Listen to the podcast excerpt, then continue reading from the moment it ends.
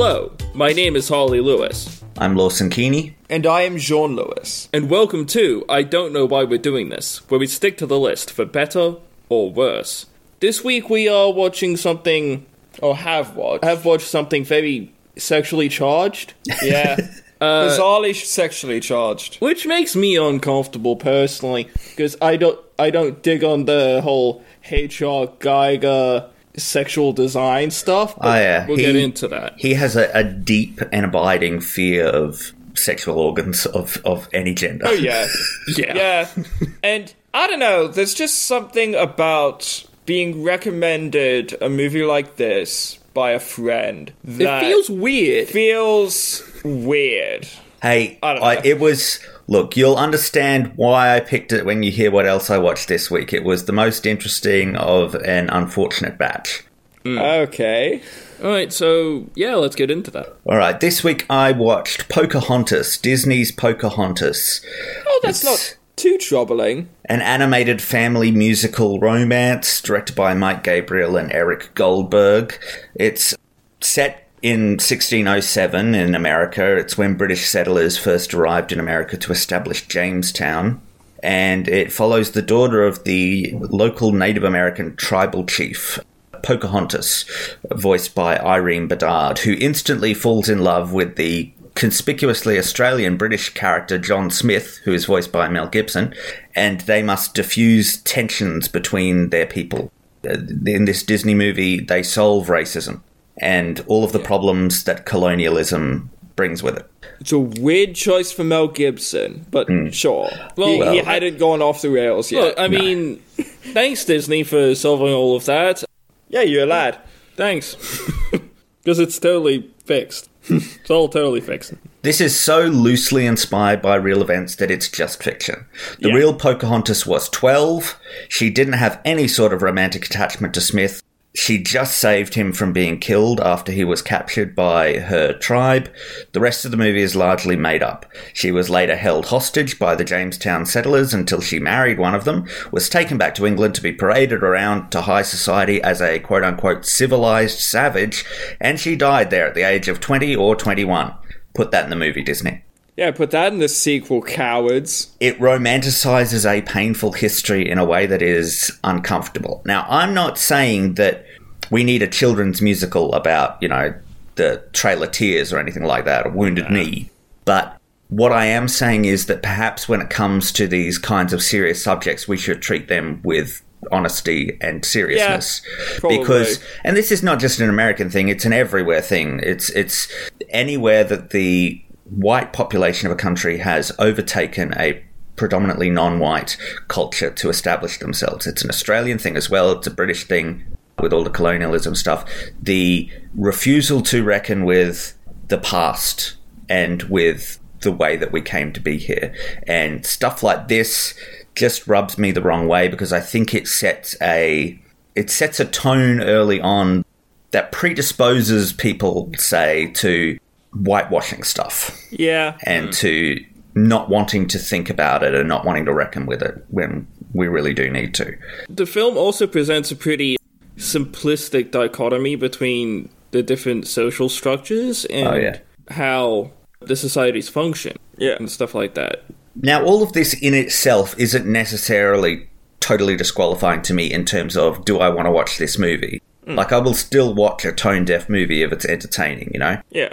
There are movies that I enjoy that take great liberties with history and historical figures. Um, the Greatest Showman with P.T. Barnum is an example. The, the real life guy was a total asshole, but Yeah, it was a piece of shit. you know he's played by Hugh Jackman and he's very charming in the musical, and I like that movie a lot. Yeah. But Pocahontas, the movie, is just dull. Everyone at Disney apparently wanted to work on this over The Lion King because it was seen as the more prestigious project, which is a huge miscalculation. Hindsight's 2020. It's stuffy, it's rote, it's by the numbers. The central romance is Disney romance boiled down to its least interesting stereotypes. The narrative just sort of staggers along at far too slow a pace. Things just start to happen by coincidence. It's a children's movie, so it can't attack colonialism head on, as we- we've already discussed, but it finds itself unable to ignore it totally either, which leaves it in this very unedifying limbo. Yeah. It just ends up as milk toast and wishy washy. The the romance is uninteresting because the characters are uninteresting. There's no development. There's no personality. The the little raccoon buddy is a welcome blast of fun, but he can't carry the thing.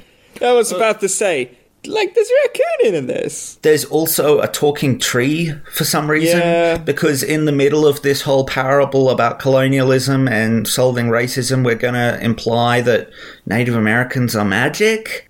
There are a couple of decent musical numbers. Colors of the Wind is still a, a very good song. But most of it's just a pale imitation of better Disney. There's terrible lyrics a lot of the time. Like in the uh, in the finale when they're all going off to fight each other and it crosscuts between what the Native Americans are doing and what the English people are doing. There's the English governor says, well, sings the lyric, they're not like you and me, which means they must be evil, which is awful. There's no hmm. poetry to that. It sounds dumb. It's it's like making the subtext text. Thanks for hmm. that. yeah. For treating us all like idiots. The performances are fine.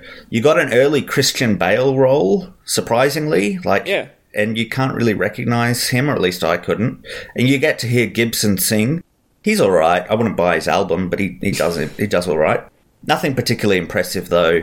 At least it looks gorgeous. There's a lot of vertical lines and all of these open watercolor spaces. It really emphasizes nature, which is fun. The colors and lighting are very good as well. Yeah, it is a it is visually stunning and it is its best quality.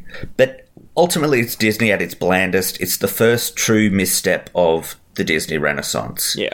Because if you think about it, they had a really spectacular run in the Disney Renaissance and they would even after that as well. Let, let me just pull this up. So they went from The Little Mermaid, The Rescuers Down Under, Beauty and the Beast, Aladdin, The Lion King, Pocahontas, The Hunchback of Notre Dame, Hercules, Mulan, and Tarzan. Those are the movies Yeah. considered to be the Disney Renaissance.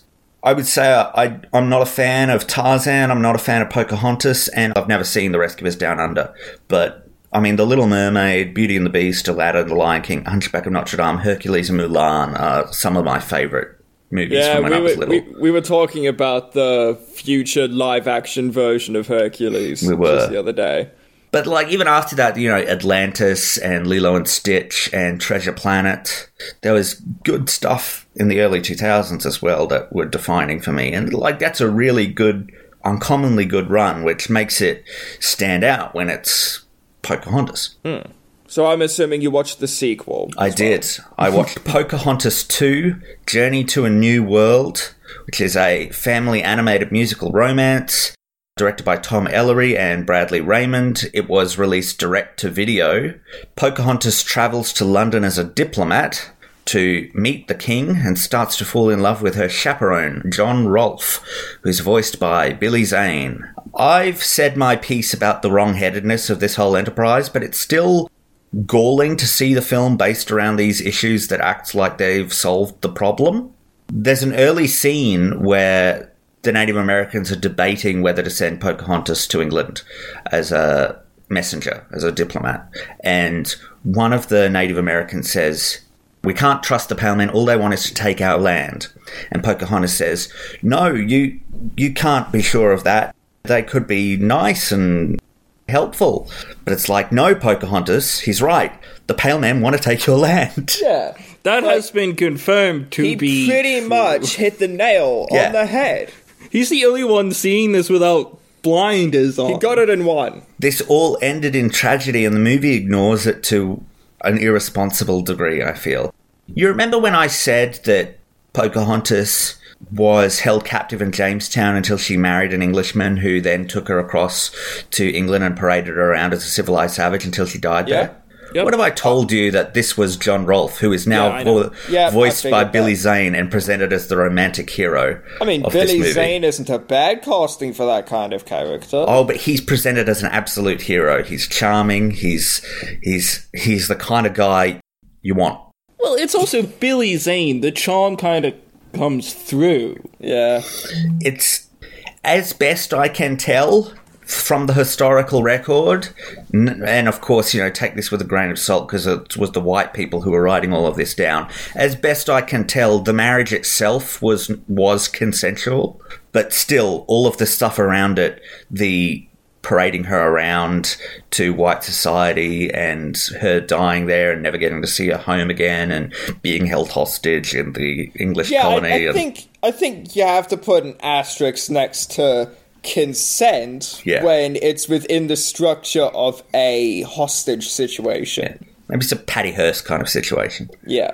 Anyways, this is perhaps more entertaining than the first movie, but it's not good. There's a more concrete plot here. There's gold and there's cause and effect. Pocahontas in London is a decent idea and gets decent treatment as she sees this big city for the first time, and that's all right, even if it's a little uncomfortable with all of the ogling that the white people do of her, specifically because we know it's toned down and she probably wasn't treated nearly as nicely as she was in the movie. It's less full of itself, though.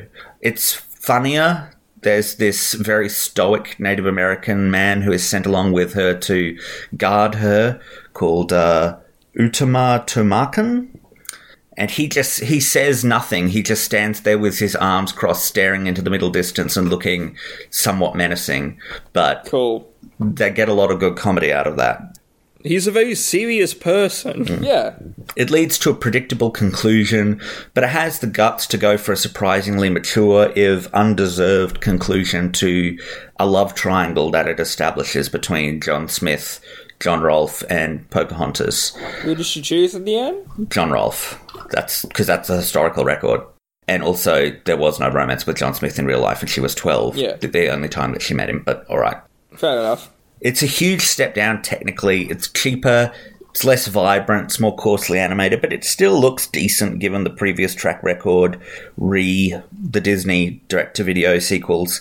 Like, I mean, anything better than those Aladdin movies is, is going to be a point in its favour for me. I can't go back to that. Like, and you're not getting bits like a weird anti-aliasing Timon hmm. either. So It forgets it's a musical in Act 3. The songs sort of just stop, which is a problem in a lot of Disney movies, come to think of it. They don't actually realize how to, how to incorporate the songs into Yeah. the finale. Like Lion King just sort of stops. The last song in Lion King is Can You Feel the Love Tonight, I think. Yeah. And there's a whole like 20 minutes after that. But anyways, it's alright because none of the songs in this are memorable. The cast is solid, but again, there's no real standout. They couldn't get Mel to reprise his role for this direct to video sequel. So I shit you not, they got his brother, Donald Gibson.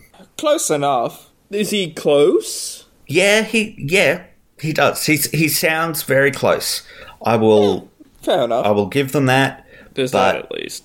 looking at poor Donald's IMDb profile, a lot of his roles seem to be on the coattails of Mel.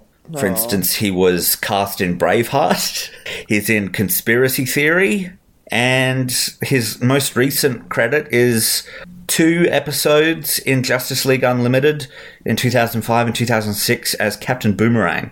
Eh, fair enough. At least they're getting an actual Australian. That's nice. At the end of the day, this is an unnecessary sequel to an unwise movie, but it's less snobby and it's a little more fun, though it's not nearly as technically brilliant. It's on Disney Plus. The Both of them are. is there? Yeah, the raccoon's back. Oh, that's good. What's the raccoon's name? Oh, I forget. Uh, let me. I'll. We'll look it up. It's. I remember because it's. uh The raccoon and the my dog eyebrows. have a weird relationship. Yeah, where they're sort of frenemies. Yeah. It's like the cat in Stuart Little and the titular Stuart Little. Only I get to kill you. Yeah, oh, it's the only I get to kill you thing. Oh, it's more friendly than that. They're nice to each other. I've got a. Also, that reminds me while I'm looking at this cast list, I've got to send you the link to Donald Gibson's IMDb so you can see the photo that has been chosen. Is it a picture of James Rolfe? No. Ah, damn. He doesn't voice James Rolfe. Oh, sorry, John Smith. My mistake. Sorry if all of these white people start to bleed together. Looks like he just smelt someone's fart. Yeah. No, he did smell a fart. He smelled something funky. uh, he doesn't know what it is or where it's from, but it's there. That that facial expression is someone farted in an elevator behind him. He turns, and the emotion of it is, "Come on, Or uh, are you serious?" the words that accompany a picture like that are, "Can you not?"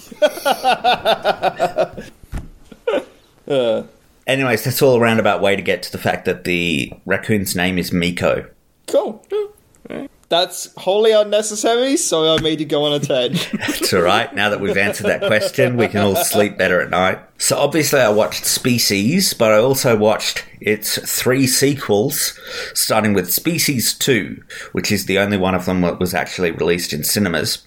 It is a science fiction thriller directed by Peter Medak, and it's starts off with the first manned mission to Mars, and Captain Patrick Ross, who is played by Justin Lazard, who uh, has apparently vanished off of the map since the new millennium came about. Like, there's literally a trivia point on his IMDb page that says no one has been able to locate him.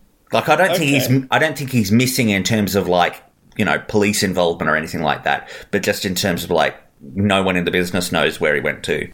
Fair enough. Is that a is that a shame or Ah, he's all right.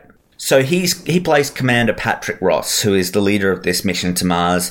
He's the first person to land on to go out on Mars. He's the Neil Armstrong of Mars. He goes the out. Matt Damon of Mars? He goes out and he collects soil samples to be studied back on Earth, but unbeknownst to him, there are bacteria in the soil samples that defrost once they're taken back into the spaceship. They get out and infect the crew with bacteria, alien bacteria. Which turns him into a species alien from the first movie because it's the same bacteria, and we get a fun bit of mythology that Mars used to be populated, but they got the same message that the people in the first movie got. but we'll get to that. great. Anyways, they all they'll get back to Earth when they've been turned into crazy sex aliens, and they go on a rampage. Well, mainly just Patrick Ross. The other ones get dealt with pretty quickly. One of them isn't Yeah. actually infected because he's got a pre-existing genetic problem that has caused him to be passed over, and the other one is dispatched pretty early on. But you get some returning characters. Press, played by Michael Madsen, and Laura, played by Marg Helgenberger. They're brought back in to try and track him down with the assistance of Eve, which is another alien grown from the eggs from the first movie. And Eve is again played by Natasha Henstridge. So, of course, we're referencing things from the first movie here. Yeah. We'll be getting to that later. This is an absolute bonkers movie. It's truly insane. It's an undeniable mess, but it's awe inspiring in its madness. It's got these wild narrative snowballs into sheer lunacy. It's obviously bad, but it's entertaining as well. You got some WTF moments for the ages in this. I liked all of the Mars stuff, the hints at this broader idea of whatever's going on out there in the cosmos. Making the main villain male changes the tone drastically. I'm sure. And they lean into it in a way that is unfortunate. Sil was a seducer in the first movie. Yeah.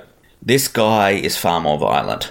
And the movie has nothing to say about that, and so it feels exploitative as a result. So it is more violent, it's more gory, it's more sleazy, and the, there are graphic scenes, both of a violent nature and a sexual nature, in this that make the first movie look classy by comparison. It amounts to a, a disreputable B movie tone that harkens back to the 70s and 80s. Your mileage may vary on whether that's a good thing or a bad thing, but it is certainly an aesthetic. There's a broader scope here that illuminates the Black Ops alien operations that are going on in America. Patrick Ross is the son of a senator, so there's all of this extra public figure, political stuff. He's been groomed for presidential run, JFK like. So there's all of this other stuff going on at the surface. You you start to peel back the layers of the fact that the government is got like a full on X Files division sort of thing going on they don't do enough with Eve. She's there out of perceived duty to the first movie, not actual need. Oh. Like they, they decided they need to bring Natasha Henstridge back, so they came up with a way to do it. And it's really a waste of her. It suffers from third act problems. All the detective work sort of just amounts to nothing. And the setup for the finale just sort of falls into their laps at the end. There is an extraordinary improvement in CGI over the three years Oh, from I'm 1995 to 1998. It still looks bad by modern standards, but it's like a quantum leap forward, which goes to show how quickly the technology was advancing back then. And we'll get Oh, yeah. to we'll get to that in the Yeah. deep dive. Giger doesn't return, but his work is expanded on in some really cool ways, and they they do some awesome monster stuff that ties into the craziest of the crazy that this movie gets. Does Michael Madsen care? Does Michael Madsen ever care? Yeah, good question. he hasn't cared in a while. He he's fine in this. All of the actors are serviceable, but they are hampered by a poor script. Michael Madsen is given the inauspicious job of saying a really terrible line when they stumble across the room with all of the alien eggs in it. He says, This is like the maternity ward from hell. Oh Christ! Marg Helgenberger gives an admirable go of it. Lazard is fine. He does what he's asked, but he's got this awkward, creepy vibe even before he turns evil. He's he's not a tr- he's not an actor really. He's he was a model that sort of moved diagonally into acting. They somehow got James Cromwell in this, even though it was just a couple of years after his Oscar nomination. He looks just as surprised by that as I am. and it just, I mean, it just ends up being like a sleazy, out of control X Files episode. And I do kind of recommend it just for its sheer crazy factor. You can see it on Stan and Foxtel if you're looking for it. I next watched Species 3, which is a science fiction thriller directed by Brad Turner. Now, Species 2 didn't perform well, and so the series sort of just sat in hibernation for six years until sci fi stepped up and decided to make an original movie of the week, Species 3. And it's about a college professor called Dr. Abbott, who's played by Robert Knepper. He saves a baby because he's a fan of life. This is his thing.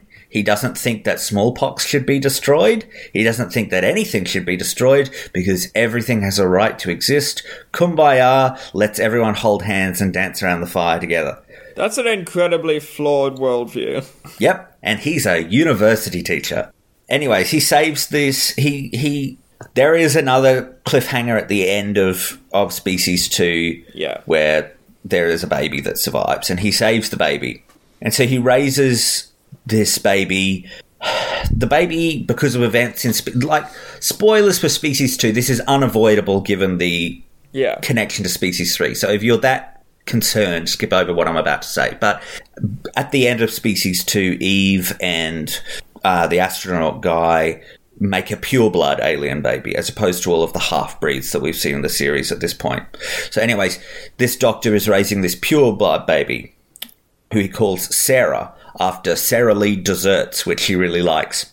And apparently helped fund this movie, I imagine, given the product placement.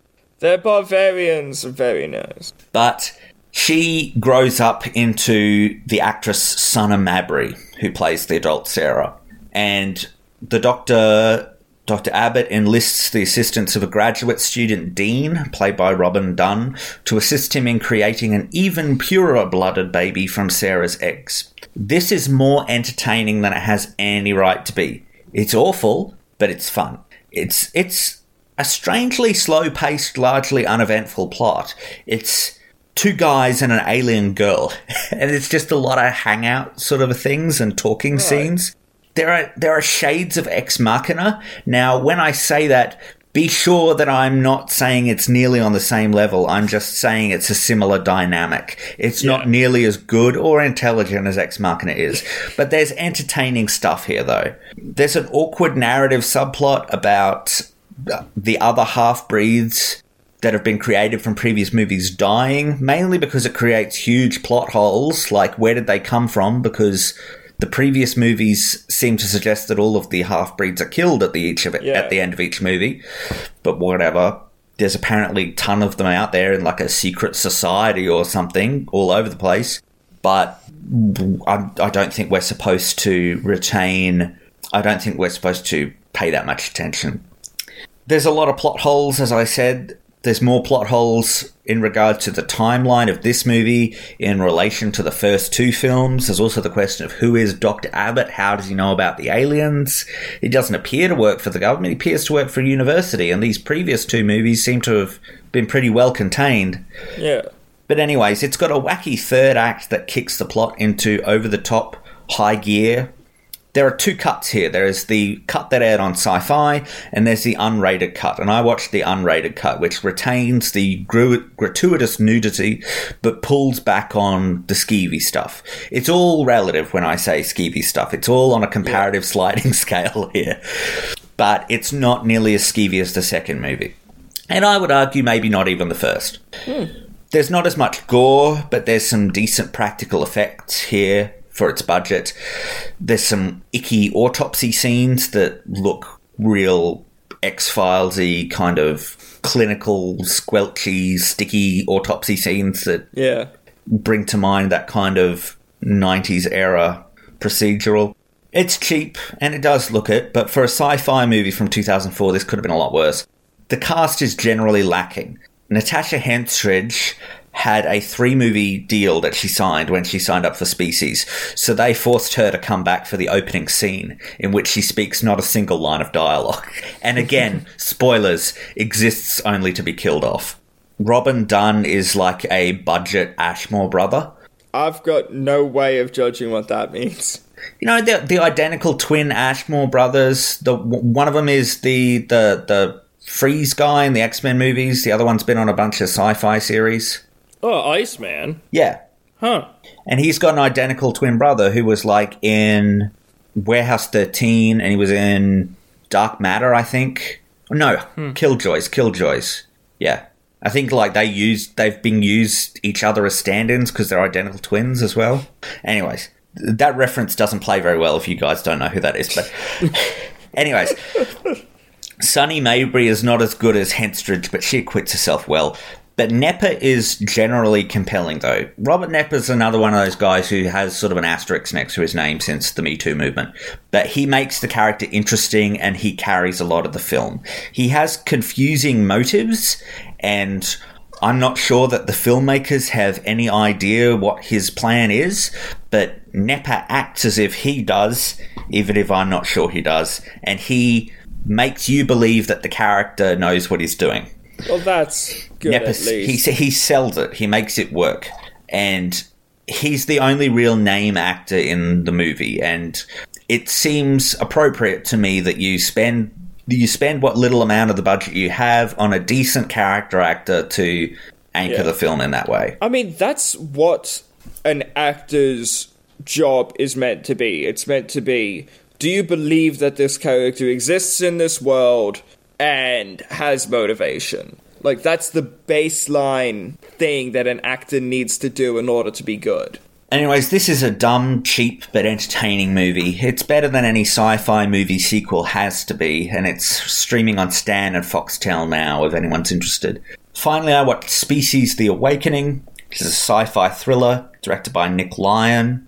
It's also a sci fi original movie, and it came out three years after 3 did, but it is totally disconnected from the other movies, pretty much, other than the aliens. It's about an orphaned university professor named Miranda. She's p- played by Helena Mattsson, who has a blackout, turns into a monster during the blackout, and murders a whole bunch of hospital staff and she's got this uncle Tom who's played by Ben Cross. He's not, he tells her he's not her real uncle. He's actually a scientist who helped create Miranda in a lab like Sil was created in the first movie. And that Miranda is sick. She's reaching the end of her lifespan. And so they head off to Mexico to find her, col- to find uh, Uncle Tom's colleague, Dr. Forbes, who's played by Dominic Keating, to cure her and extend her life. I didn't like this one at all. It's, as I said, largely detached from the other movies. There are no returning characters. The powers of the creatures are inconsistent with the previous movies and it contradicts the timelines. For instance, this movie appears to take place in the year that it's made, which means that it's been 12 years since the first movie. But university professor Miranda is conservatively in her 30s or in her late 20s, early 30s, yeah.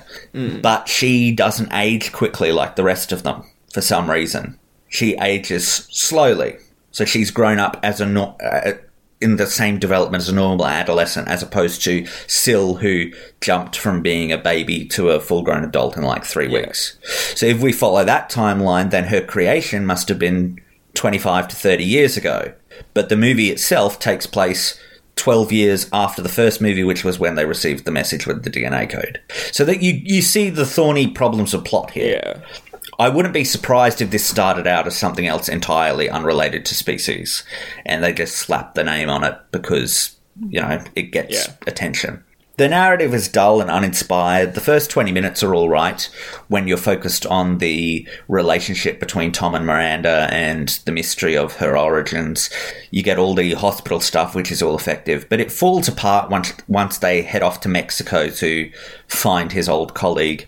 Things happen for no real reason. There are huge bits of plot detail that are skipped over with no explanation, and yet it still feels really slow and plodding.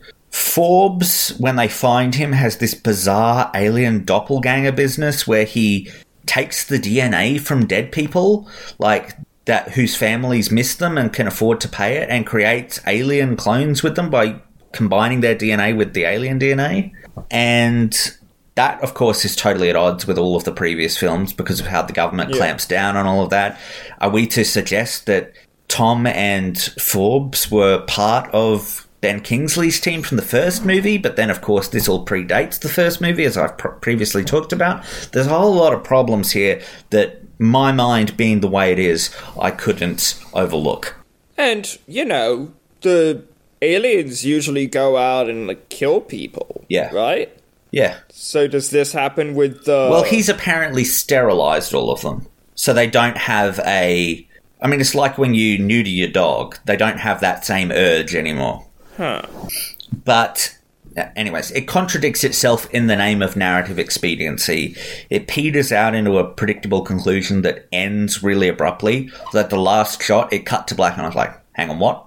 It's like the screenwriter just lost interest and just wrote out a quick paragraph wrapping The everything up. and- screenwriter died of a fatal heart attack. The film peril was no more. This is the least sex crazed of the series. It's thrown into the third act, all of the going out and mating stuff, in a way that again makes me really think this wasn't originally a species script. But again, this this exists in an unrated cut and a sci-fi cut that aired on the on the network itself. And I looked up the differences between the two, and apparently there are really no differences except that sci-fi, literally when they aired it on the channel, just blurred the nudity. Oh, Jesus. It's a higher quality of filmmaking than three. It looks better mostly. But there's this turquoise sheen over everything that is distracting, like someone made a mistake when they were color correcting the film. Lyon does a decent job with the resources he has, though. The cast is constrained from by the script, but they range from bad, like Helena Mattsson, to passable, like Dominic Keating. Ben Cross as Uncle Tom is the standout. He is like Knepper in 3. He is the character actor who is the only recognizable name that they've got to class the joint up a little bit. And What he, else has Ben Cross been in? well, I know him mainly from a show he did on Cinemax called Banshee, but he's been in. Uh, he played Spock's dad in the J.J. Abrams Star Trek movie, and he's been in a number of other things. He is. He's a TV character actor mostly, but Yeah. he's he's been in quite a few things. And he's one of those guys that you recognize even if you can't place the name he makes the character more interesting just with the sheer force of his screen presence and he has some genuinely good acting moments that make you stop and be like oh wait even though this is a bad movie with a bad script and there's not many, very many good things about it ben cross is like a serious talented actor and he can sell some of these moments it's as i said smart to invest in a decent character actor to anchor these things Yeah. this is more of the sort of thing I expect from a sci fi original movie, but it's not goofy enough to be ironic fun. and it's not charming enough in its cheapness to excuse all of its faults. And so the series sort of just ends with a whimper. It's on Foxtel now, if anyone is interested. But not Stan, though. Stan saved its money. I think Species as a franchise would be perfect for a show, like a TV show. Oh yeah, yeah. I feel like if you tell it now, I, I actually did some thinking about this. If you tell it now, then you make Sil the main character, Yeah, definitely. and you make it her as being sort of a, a dark anti-hero on the run from all these government forces. She, you know, you then you of course you you have the love interest, but she can't have a physical relationship with the Yeah. love interest, or she'll kill them. You know, there's a lot of stuff there that you could turn into a an ongoing thing. yeah.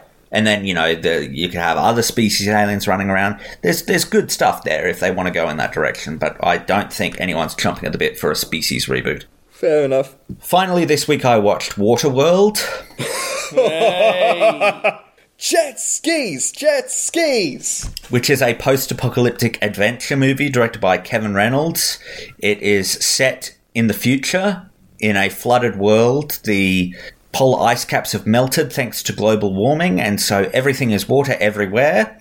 And people find themselves, if they have survived, they're living on these wooden Shanty rafts towns, or yeah wooden shanty towns just floating around or they're sailing around on boats and things like that but it's about this wandering mutant called the Mariner, who's played by Kevin Costner. He is a mutant who is the next stage in human evolution because he has grown webbing between his toes and gills that allow him to breathe underwater. Because it's been a few hundred years since this all hmm. happened. This is full on, far in the future, post apocalyptic. Like, there are lines of dialogue that suggests no one even remembers that there used to be land anymore that the world is supposed to have been created in a flood, not destroyed by one, and it is heresy to suggest that there ever was anything before. Dope. I can't remember that being the case when I was watching it, but then again, Well, I was I just will- looking at the sets. I will get back to you with that. The Mariner finds himself sheltering Helen, who's played by Jeanne Tripplehorn, and Enola, who's played by Tina Majorino, who, if you ever have seen Vi- Veronica Mars, plays Veronica's hacking friend in the later seasons. And Jeanne Tripplehorn was in Big Love as one Mm-hmm. of Bill Paxton's wives. She was in Basic Instinct. Yes, that was the one. So he finds himself sheltering them as they flee from these lunatic scavengers who think Enola is the key to finding the mythical dry land, the last remaining point of dry land on the Earth. This was a Costner passion project.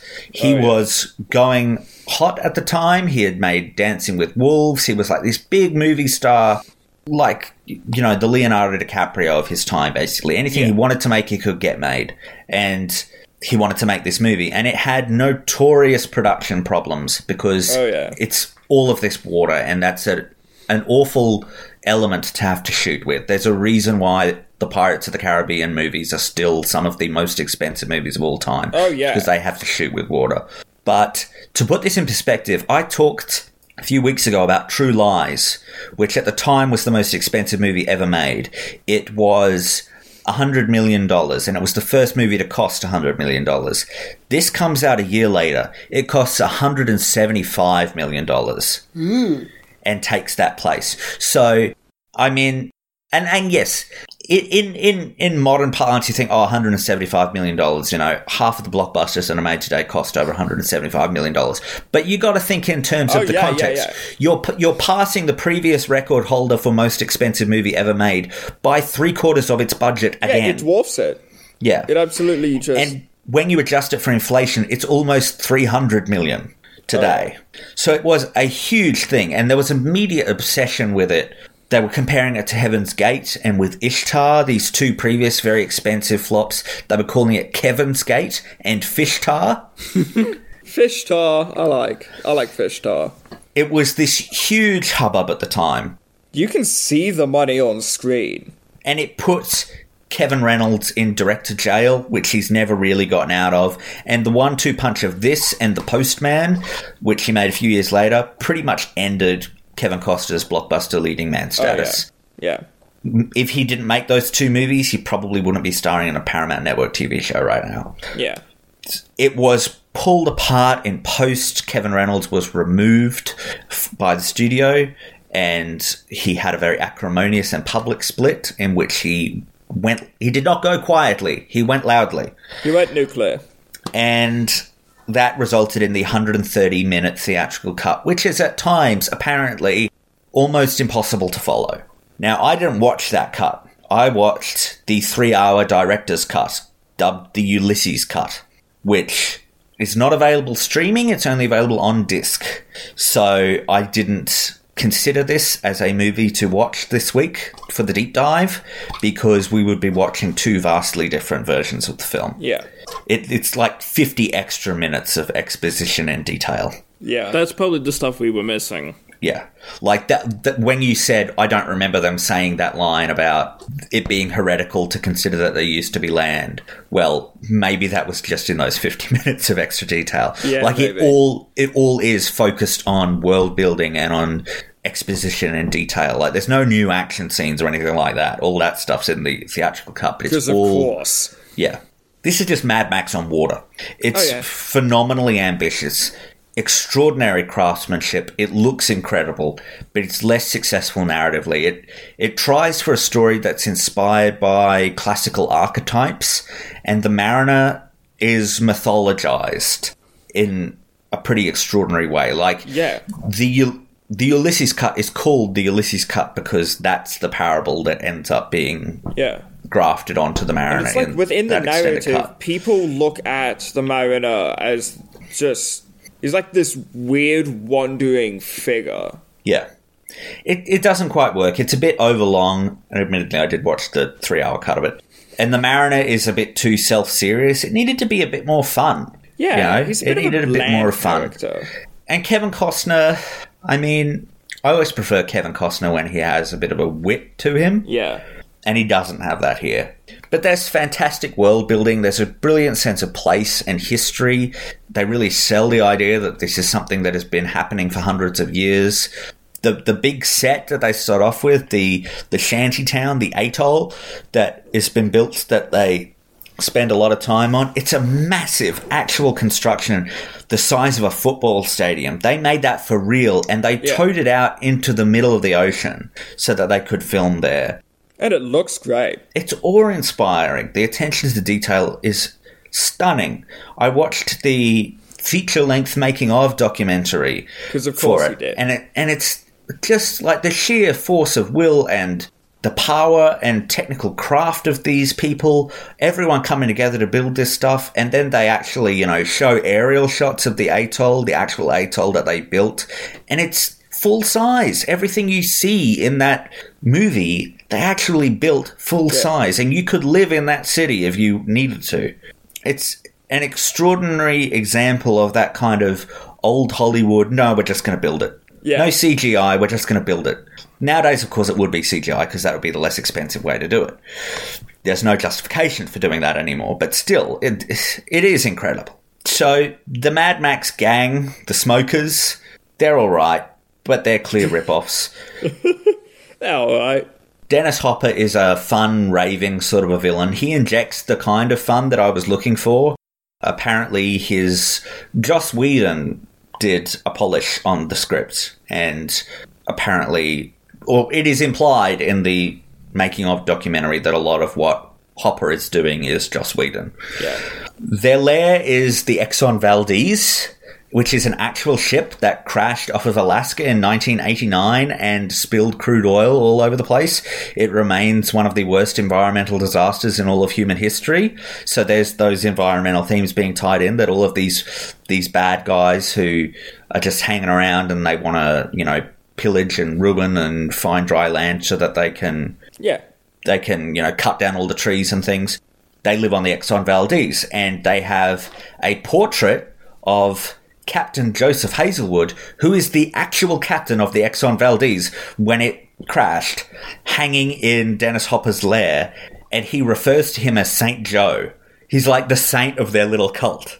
Is this real life guy who was accused of being drunk at the wheel when he crashed the Exxon Valdez and spilled cru- crude oil all over the place. So you can Outstanding. imagine a situation where he probably was sitting at home you know, I just I want to watch something to just get my mind off of it. What's that new Kevin Costner movie, Waterworld? Hmm. Yeah, I'll, I'll just. That seems perfectly inoffensive. Then he's watching the movie, sees the ship. Hang on, sees the picture. Hang on. Wait, is is is this a an extremely offensive like? Is this an extremely expensive giant middle finger to me personally?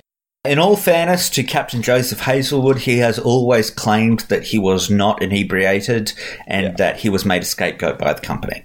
Yeah. Anyways, I can imagine that Yeah. being the case. anyways, this is an awe-inspiring movie on a technical level. There's very little CGI. You can you can see the money on screen. There's no wonder it cost 175 million oh, yeah. Costner, as I said, is over serious and dull. Tripplehorn, Hopper, and Majorino, they do good work though, and you get lots of fun below the line performances by these character actors filling out these minor roles and detailing the world a bit more. Is it a failure? Yes, but it's a mind bogglingly ambitious one. The rote narrative structure and ponderous tone and pace hold it back, but the craft here is is just utterly astonishing. The stunts, from what I remember, are pretty brilliant as well. Oh yeah, yeah. It it really is. I mean, it doesn't deserve the sneers. It was trying for something great, and no, it didn't make it. It it took a shot and it missed. But watching it, you you can't help but be like, good on you. You know? Yeah. It's very impressive. Like, and and if it did land it, hmm. Yeah. Imagine if it did land. it would be lauded to this day. Hmm. And I wish there was more of that now. You know? Yeah, like. uh, The only other thing I could think of you could compare to that sort of ambition would be Mad Max Fury Road. not not to continue to harp on that movie in particular, but yeah. Well, of the same type of movie, yeah. Titanic a few years later was Yeah. like the successful version of this. It was wasn't as ambitious because they had a lot of those indoor scenes and Yeah. but they did build like a giant Titanic and take it out into the sea. And you know? they went in a submarine down to the actual Yeah. wreck. Well, he was doing that anyway. He was doing that anyway, sure. But yeah, a lot of what. James Cameron does is just to manipulate studios into funding his weird adventure projects. Yeah. I am honestly convinced that James Cameron is trying to build a rocket to go up to a planet. He wants to find the actual. He wants to Pandora. find the actual Pandora and film there. Have you guys seen Titanic? Yeah, Of course I've absolutely. seen Titanic. Absolutely. We'll be doing an episode on Titanic. Oh, Absolutely. yes. Anyways, that's it done for me this week. So why don't we head over to you guys? What have you been Cool. watching this week, guys? For World Cinema, we watched Jean-Luc Godard's Breathless. Uh, it's one of the first new wa- French New Wave films. It's okay. Look, Anything more than that? Or just it's okay? like it it's the start of a genre Yeah. essentially it's introducing a lot of techniques we take for granted now jump cuts sort of sort of ambitious sort of stagings of shots uses handheld camera. Yeah it's it's definitely interesting. It the second half again, is more interesting. the second half really kicks into a good pace. The first half is boring. Yeah, it's it, the first Uh, half is a lot of the two characters, Marcel and Patricia, talking about yes, to each other and about each other, but neither character is particularly interesting. Until the cops show up. Yeah, until the then cops show up. Patricia becomes a more interesting character in Yeah, like what is her relationship to Marcel? Like what Yeah. what does she feel that Marcel owes her and what does she owe Marcel in their relationship? I'd say that the legacy of this movie is far more significant than the film itself. and and the life story of Yeah, the lady who plays Patricia, can you look up her name? Her last name's Seberg. I believe there's a film. Oh, is this the one where Kristen Stewart plays her? Yes, yes. Jean Seberg. Yeah, Jean Seberg. I think she did a great job in this. I think she's the standout in this film. And she. Her life story is fascinating. I suggest looking at her Wikipedia hmm. because it, shit gets nuts, y'all. Shit, shit gets nuts. Yeah, uh, and as I And was Jeaun saying, is just a weirdo. yeah, and as I was saying, the impact of this film to the space is more interesting and important than the film itself. I find there's a couple of actually hilarious. Oh, yeah. in this film, particularly one where one of Mas- Marcel Marcel's. Marcel's criminal friends is it's near the end, and his friend is like, No, no, take "Uh, this take, gun. take this to- gun, take this gun to defend yourself against the cops. Then Marcel's just like, Nah, I, don't- Nah, I, don't- I don't need a gun. Like they're gonna shoot me if I take the gun. it's just like, I'm done, I'm tired, I stop. And then as the dude's driving off, he throws the, gun at Marcel, at Marcel. Marcel turns around, gra- picks up the gun, and then he gets shot. then he the gets shot in the back. it's like what a what a spiteful and he's- mean spirited thing And to this do. this fantastic long long take. Yeah. He's walking down He's running. well, he's sort of stumbling Yeah, down the road, holding onto his back in pain. And when he gets to the end of the road, he falls down and dies. But before he does, yeah, he you know the thing in movies where they take uh, go up to a corpse and close the corpse's eyes with their fingers. Mm-hmm. you know that thing that Yeah. doesn't work in real life. Oh, have you tried it, Jeaun? No, no, no. Anyway, like he does that. prove that I have. he he does it to himself, and when he does, he gets this huge grin on his face. So anyway, it's it's okay. It's it's a movie that has had a lot of Yeah. impact, but it was just a It's little, just not your vibe. no. It was a bit dry. Also, you really were going in and out while Yeah. watching it. yeah. It's a product of its time.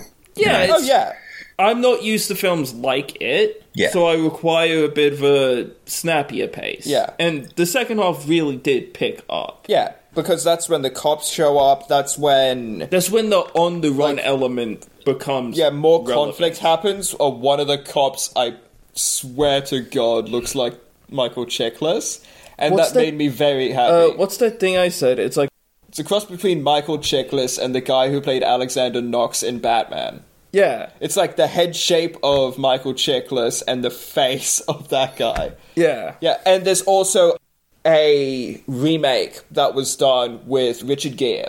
It's in the 80s, wasn't it? Yes. I might have to look into that. Yeah. maybe fix some of the issues I had with it. Yeah. It's it's round about the same plot. yeah. But the second movie we want to talk about is a personal favorite of mine, The Last Temptation of Christ, Scorsese's best movie. Shutter Island. No, I like this. So, The Last Temptation of Christ is based off the book of the same name. And not not based off of the Gospels. it's not based off of the Gospels. This has to be said outright. It's a more humanist Yeah, approach. and it's not pretending to be based on. no, the it's not at it- all. the It beginning of the explicitly movie states that Yeah. it's just this author's perspective on the story. Yeah, and it's, what he it's wants more to. about yeah, a person's wrestle with their own spiritual identity, hmm. in a sense. So it follows Willem Dafoe as Jesus of Nazareth. At the beginning of the film, he is constructing crucifixes for the Romans, and everyone around him hates him for it, including Harvey Keitel as a red-headed Judas with a New York accent. with a New York accent because Martin Scorsese doesn't understand any other accents but New York. Go figure. or. Um, and the fact of he wanted people to be able to get into the film easy, so he And- didn't have people doing and, accents. and accent work takes a lot of attention. Yeah.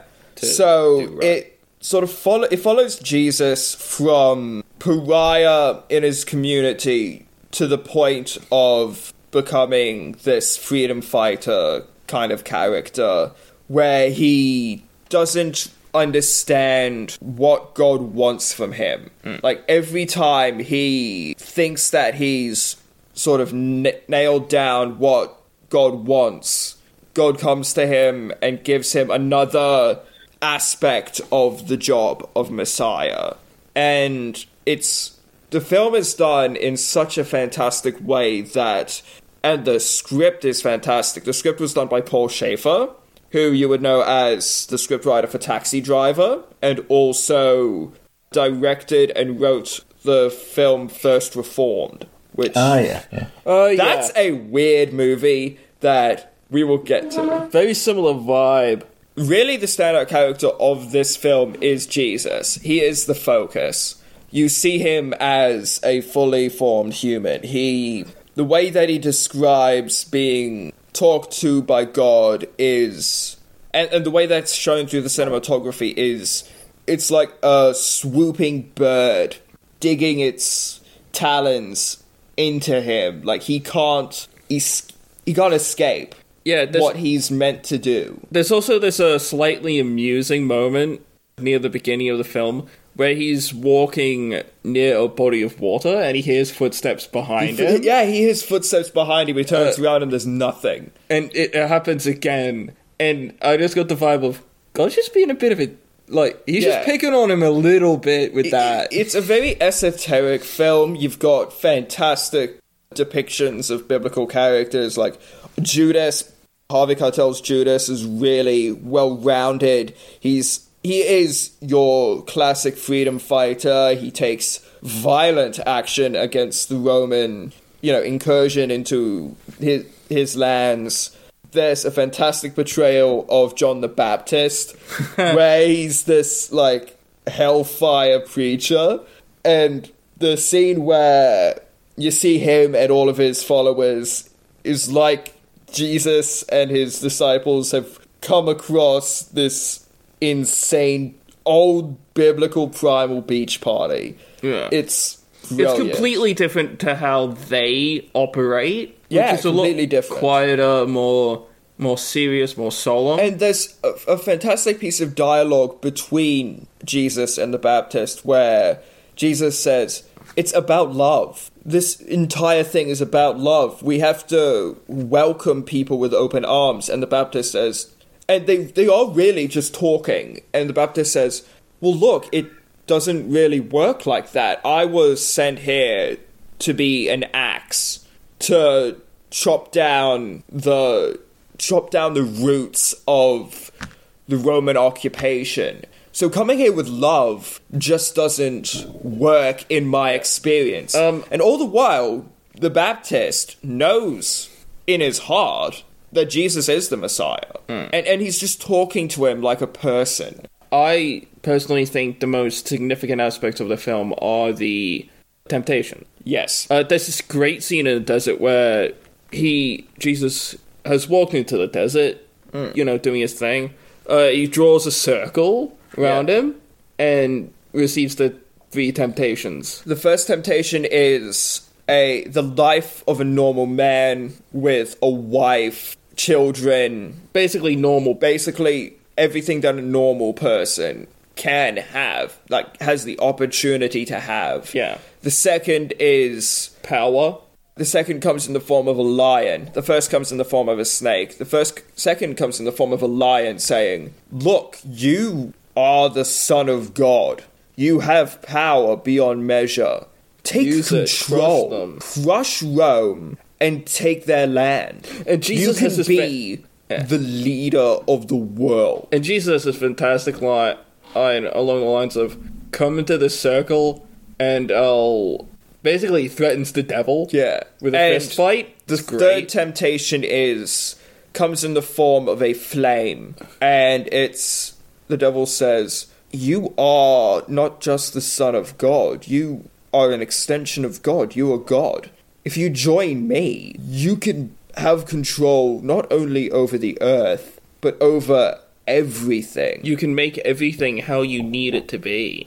and Jesus denies him. And the last temptation is a spoiler, but runs through all three of those things, but in hmm. a different way. It's a fantastic movie. Uh, performances are awesome. David Bowie is in the film as Pontius Pilate, and it's just a fantastic film. The music was done by Peter Gabriel of Genesis fame, and it is one of the first, if not the first, big world music style film score. Like with where a lot of techniques and style has been put into the music. Like you wouldn't have the score, a score like Lion King or Black Panther without it. It's like the progenitor of this kind of style. So it's a great film. I very much recommend it. I suggest everyone watches it. I know that you probably haven't seen it, No. but definitely do. It's not that easy to get a hold It's of. not that easy to get a hold of. I went on a expedition to try and find it. I ended up just buying it on Google Play, which surprisingly gave me it on YouTube as well. So that's ch- that's chill, but seek it out and if if not the movie, definitely seek out the music cuz Or some of the scenes from it. and some of the scenes from it because Willem Dafoe is fantastic in this. It's a Not- nuanced performance. Not your traditional look. It's not your traditional Jesus. Willem Dafoe's a scary looking man, but you see a lot of tenderness, you see a lot of Vulnerability. vulnerability that you wouldn't something of a expect from the Green himself. Goblin.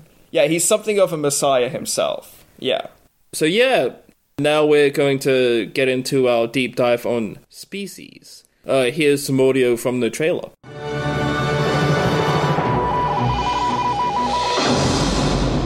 In January, a message from an extraterrestrial source was picked up at the Parkes Observatory in Australia. A new sequence of DNA, friendly instructions on how to combine it with ours. This growth is amazing. The decision was made to terminate the experiment.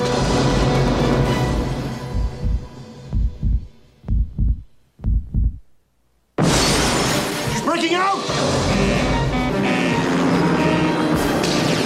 Escaped. We have a serious emergency on our hands. I want a team to track her, hunt her down. You created a monster, now you want us to kill it. We decided to make it female so that it would be more docile and controllable. More docile and controllable. I guess you guys don't get out much. She wants to have a baby. She'll kill anyone that gets in her way. I wouldn't hurt you. Yes, you would. I just don't know it yet. She can have a dozen babies. She can lay a thousand eggs. Something's wrong.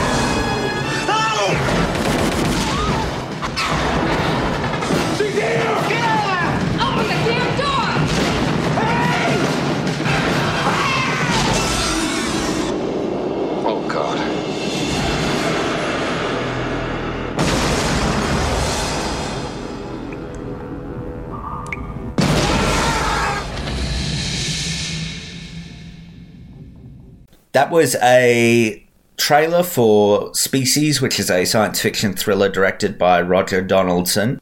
It picks up with contact from aliens being received by people on Earth. Aliens have sent a DNA strand over the reaches of space, and so using this DNA strand, scientists create a human alien hybrid named Sil, who was at first played by a very young Michelle Williams, who quickly grows up into being Natasha Henstridge. And when she starts displaying some disturbing behavior, the experiment is terminated by the government, and so that reads as Sil being killed. So she doesn't, she's not a big fan of that, so she busts out and goes on the run. And a team is put together to hunt her down, but now that she's an adult, she's going to pursue her true mission, which is to mate with a human and as many humans as she can, really, and breed a huge army of alien spawn that will take over the globe. Why don't we go around and say just our little 30 second thoughts of what we made of this movie? Why don't you start us off, Jeaun? Dan's the man. Ben Kingsley has a weird accent in this film. Michael Madsen doesn't care. I quite enjoyed it. It the human characters were surprisingly not all jerks. Yeah. So we'll get into that. Yeah. But I enjoyed it for what it is. It's not high art, but it's Just well put together. It's successful at what it wants to do. So I think this is an enjoyable B movie of the type that too often gets ignored. Natasha Henstridge is great. H.R. yeah. Giger's designs are predictably eerie. It gets a little flabby in the third act, eh, and you know, it's it's fun. It's the horniest movie I've seen in a long time. Since Basic Instinct, probably. Do you see when I uh now that I have told you what else I watched this week, do you see why I selected Species? Yeah, Yeah, yeah, it- it's it. like the funnest watch. There's more. them. There's a lot to talk about. So Yeah, and basically all of that comes from the weird, idi- idiosyncratic performance by Ben Kingsley.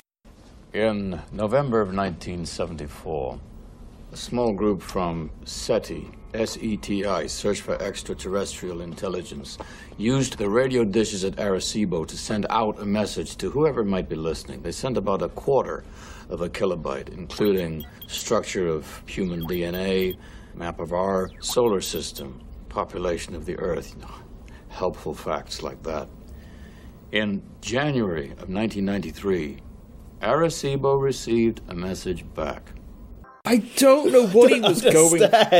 I don't know what he was going for. No idea. It is kind of his Mandarin voice in Iron Man 3. You'll never see me coming. It's it's getting there. It's not quite as overdone as in Iron Man three, but it's so Yeah. so close. And it's also just a weird performance in general. like See, this is the thing, is that I know he can do a better American accent than that, because he did it in Death and the Maiden, which I just watched a few weeks ago. exactly. And because he's one of the best actors on earth. and, and the thing is, why even bother? You know, Yeah, Wh- Why, exactly. even bother with the American accent? It's such a when B-movie he could thing. just use his natural speaking voice. Yeah, it's such a B movie thing to have And a British sounding scientist. and in fact, it may have been more successful for the Yeah. character than an American accent. and like Ben Kingsley, he's like a lot of he's he has a lot of scenes where he's wide eyed and just like commenting on things, and I'm like, I'm sorry, dude, Xavier, whatever your name is, the fuck are you doing out on the field? Like you don't belong here, son. Who? And then he pulls out a gun at one point, and I'm like. Who gave him, of all people, a gun? I'm just wondering because he acts a little more alien than some of the aliens do. Yeah, he acts more alien than Natasha Henstridge does. Uh, now I want a movie about a naked Ben Kingsley running around trying to have sex with people. Yeah. Uh, like, I was Come on, I'd watch that movie. I was honestly convinced that he was like an alien plant, like some kind of weird spider had like perched in his skull and was like controlling him. I was convinced that some weird psychic shit was happening. well, this is a big. Kingsley is a get for this movie. It classes the joint up a bit, because this is Oh, yeah. a few years after he wins the Oscar for Gandhi, and I was thinking about that. He is an Academy Award winner, and he. I mean, Forest Whitaker would go on to become an Academy Award winner as well, but at the time, he was like a big name. It'd, it'd be like nowadays getting your. Uh, I don't know what a good comparison would be.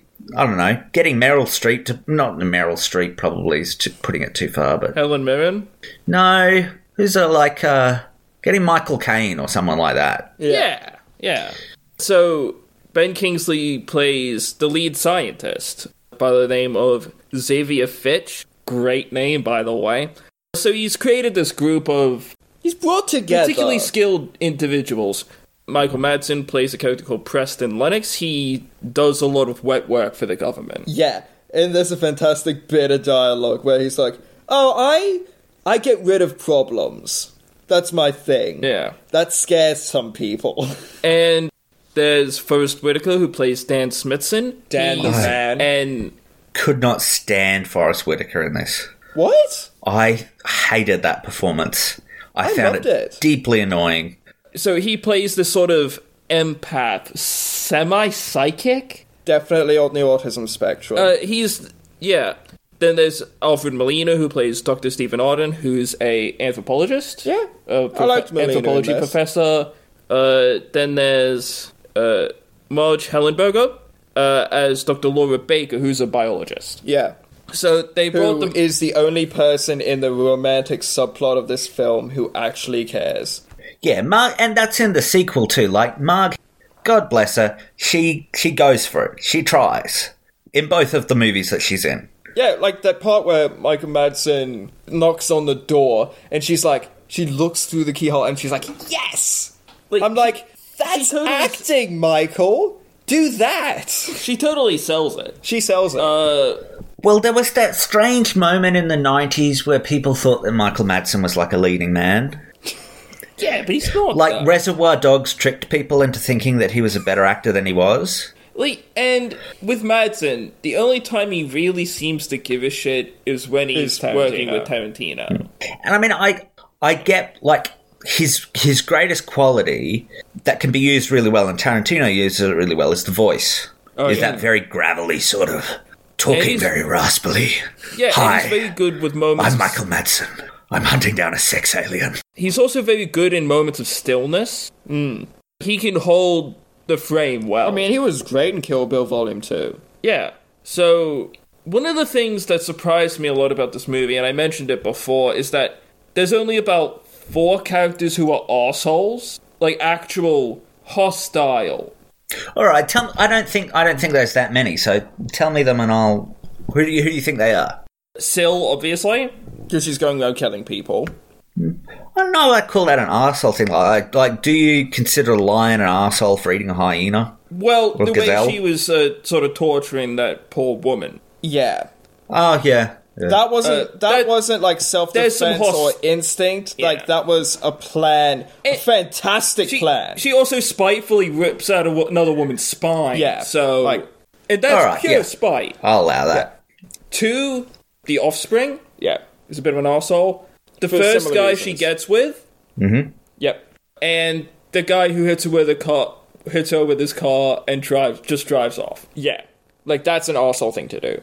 But generally, So the generally people speaking, yeah. are nice. Like the lady on the train is well, and the homeless person. You have to count the homeless person. Ah, shit, yeah. Five, five arseholes. Five arseholes. Completely forgot about the homeless person. Five arseholes. Two of them are aliens. who she fucking uh, slinkied against the wall. that was amazing. Turned him into an accordion. Yeah, it's like the lady on the train. The the lady was taking the tickets. How she said, "We'll pretend you're 11 and it'll cost you half." I'm like, oh. That's heartwarming. That's like that's lovely. But and all of the as- snacks that she's got, you can tell that the lady on the snack card. I don't know if it's the lady from Harry Potter. No, she was stealing all that shit from Was the she? kitchen.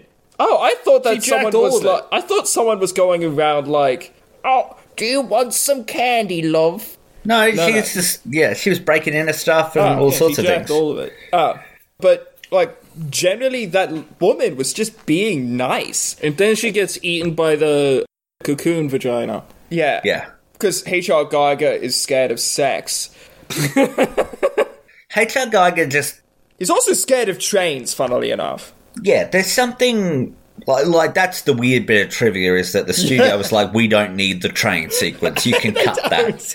And, so he don't, paid like two hundred thousand of his own dollars to to do the train sequence Yeah. himself because he was so obsessed with this weird skull train dream thing that he had going on. Oh, and it's it's dope as hell, but it's weird.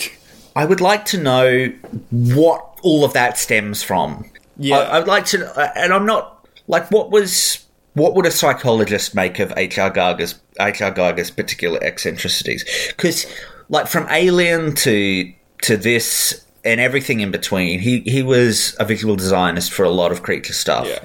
There's always a preoccupation with sex, with sexual organs. There's a biomechanical. Yeah, the the danger of sexual violence. Yeah. I mean, Yeah. uh, like the creature here, when when Natasha Henstridge turns into a creature form, it looks like C three PO birthed a xenomorph. Yeah, I mean, exactly. that's what it looks like. It's got the long elonga- elongated head. Yeah, but you've got to make sure that that it still has breasts as an alien, and like, titty tentacles.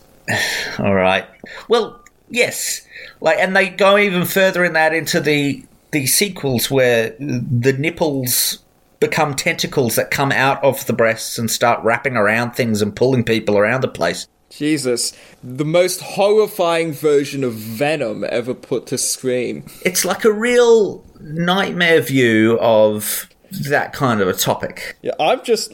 I don't know why, but my brain went to imagining her swinging around a city like Spider Man. oh. oh, this whole episode might have been a mistake. But, like, before we get much further, I should point out that this was a big movie. For as Yeah. odd as this was, it was a big movie. It, it got a cast full of people, it, and it cost $35 million to make, which Yeah. in today's money is 60 million. and that's not counting H.R. Giger's own weird little passion project on the side that got cut into the movie. So, I mean, that's not a huge budget for a thing, but it's an incredibly expensive Yeah. budget for a horror movie. You look like you think about, I don't know, what's a big blockbuster horror movie that comes out now? The Conjuring. Yeah. The Conjuring 2 costs, let me see here, $40 million to make, and this in today's money costs 60 million. Like so, the quiet, a quiet place, if you can even count that. yeah, I, I think cheaper. I think that was a little bit. I think that was. I think that would be more expensive for the sequel than Yeah, hmm. yeah, twenty million dollars for the quiet for a quiet place. So horror movies they tend to be smaller budgets, but this was like a a proper mid tier blockbuster. yeah, And again, you got to think that this is thirty five million in an era where the most expensive movie had only one movie or one or two movies had cost more than a hundred million. Yeah. So there's there is a context there that I mean this was a pretty big thing. And when it let me just check how much money it made, but it was pretty successful too.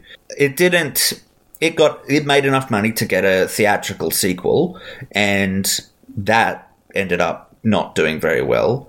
But this got $113.3 million on a $30 million budget. So when you adjust that for inflation, I think that's the inflation number, that's almost $200 million. yeah. Yikes. So it did well. And when you consider the content of the movie itself, uh, that's kind of interesting, actually. is sort of surprising, considering uh, how sex forward it actually is. Yeah. it do- it does treat it biologically, like scientifically for a portion. Yeah. but it yes, it yeah, it operates at that sort of distance from I the think that's act. the distance that H.R. Giger has from the act. Well, why don't we talk about this now? Because I, I think this is actually the film's most interesting theme in terms of unpacking it, which is seduction as a threat. Female sexuality as a threat in stories told by men. Hmm. I think there is something to be said ab- about men telling stories about women who weaponize their sexual sexuality on men. Mm. I don't have the psychological training to unpack that in the way that it probably should be, but there is a real type of film that still gets made every now and then Yeah. today, but sort of pops up following the the gender revolution stuff of the mid 20th century that is built around the idea of of women being assertive, women being dominant sexually, and that being a threatening thing. And the gender politics of that, considering that they are almost all made by men, are very hmm. interesting.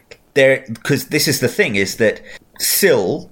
I don't think there's any getting around the fact that S- Sil is a very male gazy sort of a character Yeah. oh, most definitely. but she is she and and so many of those types of characters in movies like this she is meant to be both threatening and appealing Yeah. there's meant to be a seductive quality so we're meant to be i'm, I'm saying we as as the male gender Yeah. we're meant to be attracted to her but also threatened by her and i think that that's interesting especially when you turn it around, like I was talking about with Species 2, that when you make the Sil character male and you make her, her victims female, that is a dynamic that is a whole lot more uncomfortable. Hmm. And they even they even make the character more violent in that film. Hmm. So I don't again, I I feel so out of my depth here, but it is this film's most interesting characteristic if you're going to look at it from an academic standpoint. Oh, definitely. It also has a look at the representations of sex and representations of violence Yeah. in media and how closely related those can be, especially in terms of the sort of the sort of character Sil is. Yeah. Have you guys ever seen Life Force? I don't believe No. so. It's directed by Tobe Hooper. Well, there you go. It came out in the 80s and it's about, well, it's a pretty similar thing, except instead of a DNA code, they actually find a spaceship with these hibernated space vampires. And One of them happens to be a beautiful naked woman who, when they bring her back to Earth, she starts walking around totally nude, sucking the life out of people. Like she she goes up to men and she sort of makes out with them and jumps on top of them and sucks the life out of them in a oh, very obvious and clunky metaphor. And this reminded me of that a lot. Like if you ever want to see Patrick Stewart get jumped on by a naked woman and have the life sucked out of him, watch Life Force. It's actually pretty fun for a, like a dodgy 80s sci-fi movie. I don't think I've ever had that urge for. No, I don't think so. Uh, So- yeah. yeah, A lot of weird shit it pops into my head, but I have to say that that's never been, you But know. this but this is like this is a type of movie that exists before it's existed since. Look at Under the Skin with Scarlett Johansson. Oh, that- yeah, I was gonna say. this is a a continuing thing which I find interesting and you don't generally get the same thing the other way around. Or I suppose that you do, but it's treated but when you do get it it's it's not a popcorn film, it's a film about sex crime. Yeah. Yeah, as I was saying, it's an interplay between sex and violence, particularly with characters like Sil, that almost frame the violence in a in a light that's meant to be intriguing. Hmm. So, s- considering how much it pairs it together, and matched with H.R. Giger's seeming fear of sex and sexual organs, it creates this sort of weird space to exist in as an audience. Yeah. And like considering this in a $60 million studio film starring an Academy Award winner, two future Academy Award winners, and a whole bunch of notable character actors, that's kind of. I mean, I'm not saying that this movie's a masterpiece, but I, I kind of admire its willingness to be out there. You know what I mean? I love this scene with Alfred Molina and Sil. How he's just like the moment he figures it out, he's like, "Oh, Oh, shit. shit. oh shit!" See, and that's the thing. It's like, why do you got to kill Alfred Molina? Why don't you just leave? Come on. But the movie also try pr- tries to pretend that it has something to say about women. Oh In, yeah, in that there is the parallel between Sil and Marg Helgenberger's character and their their conflict over the male of the species as Michael Madsen. Because Michael Madsen, of course, who He's among us doesn't want to get with get with Michael Madsen? He's a Yeah, sex apparently symbol. Michael obviously. Madsen is like the pinnacle. He's like peak man or something. which also says a lot about what the film thinks is peak man, considering Yeah. he's essentially a hitman for the U.S. government who lives solely off of violence. Yeah. and that's what intrigues. And Sil he the even most. says as much. He says, it, "This is not a good way to live." I appreciate you, Dan, for saying For that you having feel sorry for me. Well, look at look at the rest of the male characters on the team, right? You've got Ben Kingsley as the cowardly uh, intellectual; he doesn't get any. You've got Alfred Molina, who is sort of this weird and desperate. weird, weird and desperate and needy. He get he spends the whole movie trying to get some and He gets gets killed in the process. And then there is Forest Whitaker, who is the autistic guy. So the movie's certainly not going to have the kind of common sense and, and time to give him any sort of romantic arc. There, there was there's the w- interest. There was the interesting moment where Sil sees him and is like, sort of is trying to figure out what Dan's deal is, and then when he sees her and she's standing right in front of him, he feels what's happening in her, and and he's like, "It's you," and it's this really interesting thing. Like, what does the alien think he knows? Like, it's like, and- interesting. And, here's this other thing: it also has a weird sort of eugenicsy vibe to it. yeah, yeah, it uh, does. con- considering Sil is only going after, as we said, ideal specimens. Hmm. So genetic defects. uh. So the first, yeah, the first guy that she goes after turns out to be a diabetic, and so she And refuses asshole. him, and and then he becomes a rapist and tries to force himself on her, so he gets a alien tongue through the back of the head. That was.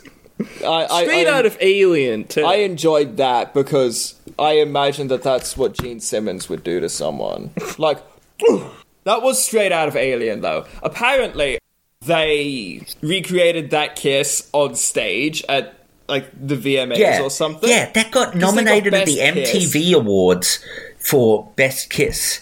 And Yeah. like, what? And the actor's like, what is wrong with you and people? after it, the actor was like, "I'm alive."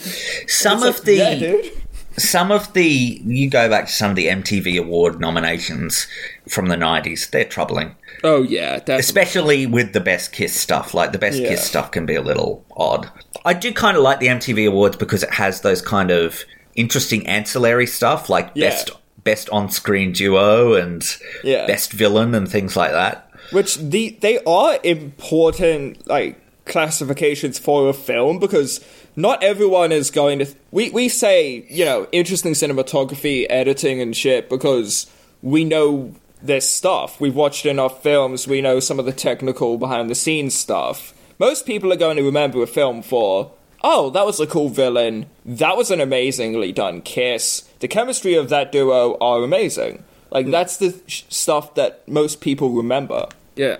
This movie is made for that. Before we move on any further, I am just trying to find the nominees for this year's MTV Movie Awards.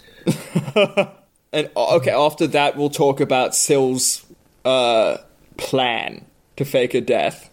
So, Species is nominated for, let me see here.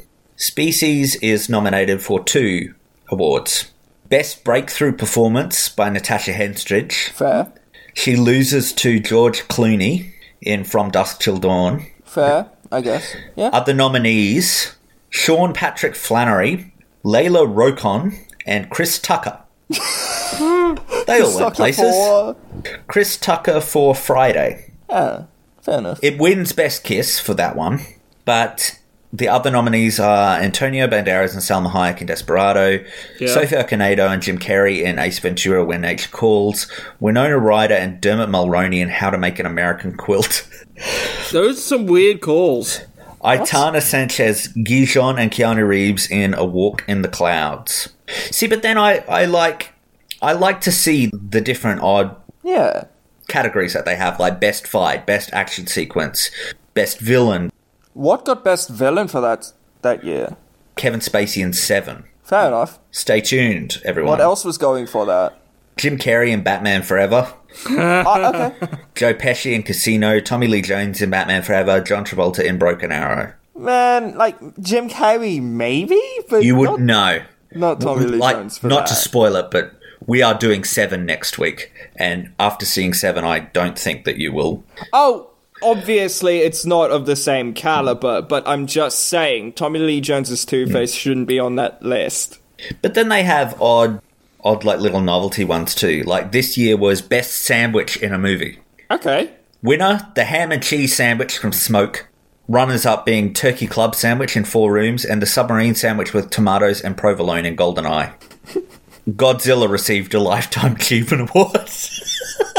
Yeah, he's been around for a while. Well, he if- deserves it. Anyway, back onto species.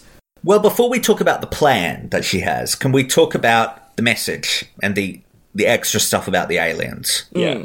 because I mean, I mentioned how in the second movie you sort of get the implication that on Mars the same thing happened and they were successful on Mars and they weren't able to contain it. I kind of don't like. Well, I, I like the implication of the previous thing that happened on Mars, but it kind of up until I saw the second movie, I was kind of thinking, well, there's an interesting like choose your own adventure for what Sil's doing here.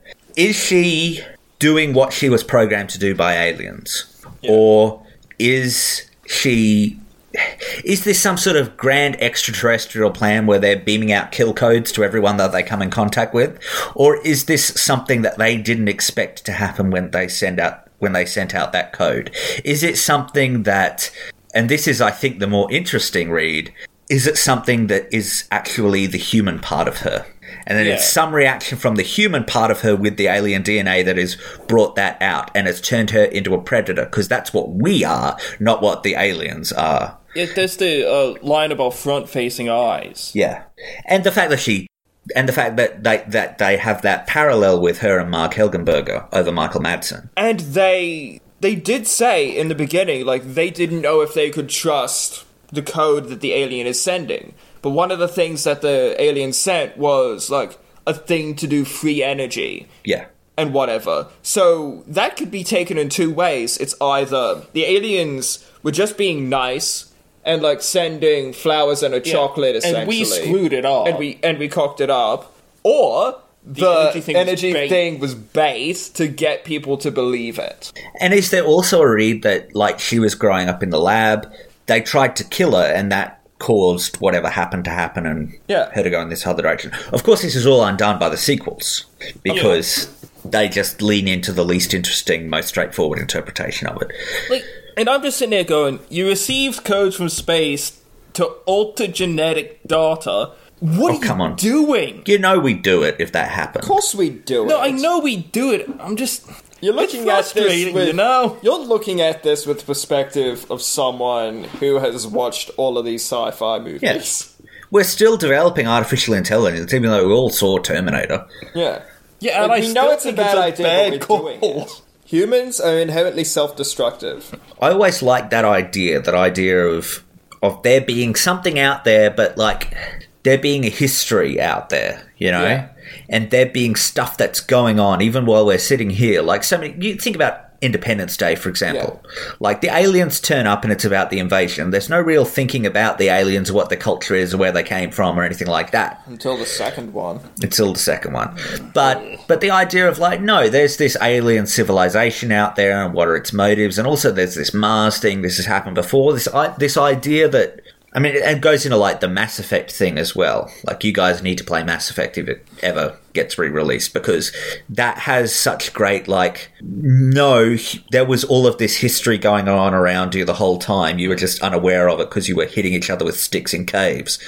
Like it's it's that kind of a thing, and it's like Mass Effect also is very Lovecraftian. Yeah. It's got these, but anyways, this is not a Mass Effect podcast. I keep thinking, why have they not made Mass Effect into a TV series? Because it would make a perfect TV series. So they can do it after they do The Witcher. I am hoping that now The Witcher is so successful and HBO is moving on to Last of Us. I really do think that we are setting ourselves up for like a big influx of like, oh, now we're going to take all of the really heavily story based games and make TV shows out of them. Maybe we can do Assassin's Creed properly. That would be Uh, nice. so on Sil's plan to fake her death, because she's that figured, was brilliant. she's figured, look, I'm not going to get anything done with these people tailing me. I've got to sort this out. She rocks. She opens the door to a woman's car, completely in the nude, and is like, "I need help." Before we get to that, though, let's talk about her early attempts. How they're, they're just sort of they're following her around trying to cockblock her as she goes yeah. around trying to pick men up in bars and clubs and things. Like I she love- goes up to the uh, motel owner, it's like, where can I find a man? Yeah, Hotel owner's like, "Uh, Club down the road. club down the road. It's called the Ed because we're not subtle." and it is again. You, you get that we, we talked about that first sequence she had with the first guy, but then you get the second sequence also the guy that takes her home from the hospital, who's like a oh. really nice guy, kind Yeah, of. He's like genuinely trying to Yeah. do the nice, right thing. And she tries to seduce him in the hot tub, and then Michael Madsen and Marg Helgenberger turn up and get him killed. Because he they're ringing the doorbell, he gets up to go and answer the door, and she's like, No, please wait. I want to have a baby. And he's like, This is like, "Excuse me." Whoa! yeah. Which is now I want to use that in my everyday life. Like, oh excuse me, I need to go and answer the phone. No, please wait. I want to have a baby. Then the response is, I don't know how many o- times you'll get to use that in your day to day life. I'm going home, you know, it's been a nice day out. No, please wait. I want to have a baby. Just bring it up apropos of nothing. I think that'd you be have fun. to admit, depending on the people you're going to be with at that point, Oh, time, yeah. it's either going to be all all right and known as a joke, or real, real Oh, please. You're the only people I've known who's ever even heard of Species, let alone watched it. but it's it's for for a a character who shows a lot of cunning in other situations. She doesn't have much cunning in No, that. she gets moment. desperate. She gets pretty desperate in that moment. Then she drowns him in the hot tub while Michael Madsen knocks on the door. But Yeah. but this is the character who just like a few scenes later is going to do as you were you were getting into saying. She's going to apparently recognize what humans would perceive of specific scenarios Yeah. and run naked into a woman's car asking for help. And of course, there's a very obvious reaction that a lot of human beings would have and Yeah. assume would happen if that if that would occur. But she she has that kind of cunning and that understanding of human nature. But then at the same time, she she makes this slip early on. It it is like a. I think it's just a joke, you know. It's it's a moment for the audience to laugh before we move into the murder scene. And there's the whole thing of so her plan is she figures out that She's she can't followed. She's being followed. She can't really do this with the people around. So she kidnaps this woman, cuts her thumb off, like her own thumb off. It grows back. She puts it in a bag, chops off the other woman's thumb on the same uh, hand. Gets all this gasoline, packs it in the back of the car with the woman in it. But then when they find her glove in the little compartment of the door, they're like, oh, she must have been trying to get out and the finger got torn off when the crash happened. But I'm like, that woman cut her finger off with a plier. That's a clean cut. You're Yeah. telling me that a finger that got ripped off during a violent car accident is the same as, you know, I'm just saying, for these scientific people, they act kind of stupid sometimes. You think if Ben Kingsley's character, who is essentially a human version of Professor X, you think he's going to be hiring smart people? Hmm. Like the smartest people he gets are the anthropologist and Biologist. the biologist. But it's like even in that scene with them in the lab when they're investigating the remains or whatever they are and it starts to grow and Ben Kingsley won't let them out. We're supposed to dislike Ben Kingsley in that moment. I don't. He's I being was thinking sensible. like, fair enough. Yeah, because you think about all of the other movies where that happens, or something's going wrong. We've got to get them out, even though there's that dangerous element with them. Alien, Life, all of these movies, it turns out to be the thing that causes the problem. Yeah. Human kindness is apparently a weakness in horror movies. Yeah. That's why I make it a policy not to help people who are asking for help, just in case there is some sort of alien parasite. I will climb over a thousand bodies if it means my own survival. Yeah. I I really enjoy the fact I enjoy how the character of Dan makes these scenes interesting in the sense that he's feeling both the feeling of Ben Kingsley's character who is scared beyond belief about what could happen if this basically homunculus gets out of the lab I love that word. Also feeling the absolute pants shitting terror of Being trapped in being there. trapped in the room with those people. And you can see on Forest Whitaker's face that he's dealing with all of these emotions and he's like, I don't know, just help them so this can stop. Just help them so this can stop. I know. I I like the character of Dan and his place in the story. I just don't like Forest Whitaker's performance. I do. I think Forest Whitaker's performance is I, I, I don't know. It's it's a little bit too nervy for me. Too much. Yeah, it's a little too much. I just like how soft spoken a character he is. How just generally kind and yeah, he's an empath, but even more than that, he's empathetic to people. Like there's part of his performance where I I I almost couldn't escape the the thing at the back of my head where you know his performance of an autistic adult is a child. Like he's behaving like a child in terms of the emotion and the way that yeah. like I, I I, felt that it was a little that. well, just in in a lot of the ways that he is sort of this very sort of I don't know puppy dog sort of character.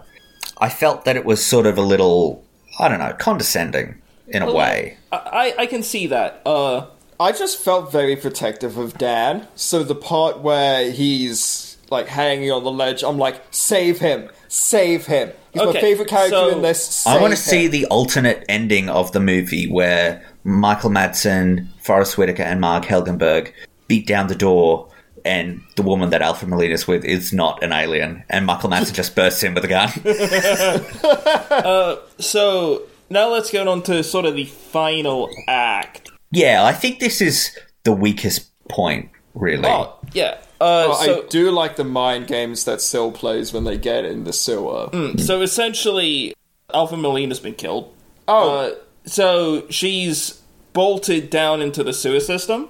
Underneath, they follow after her. It turns into this sort of semi. So I know, I know, I'm late, vibe. but I've got to say it.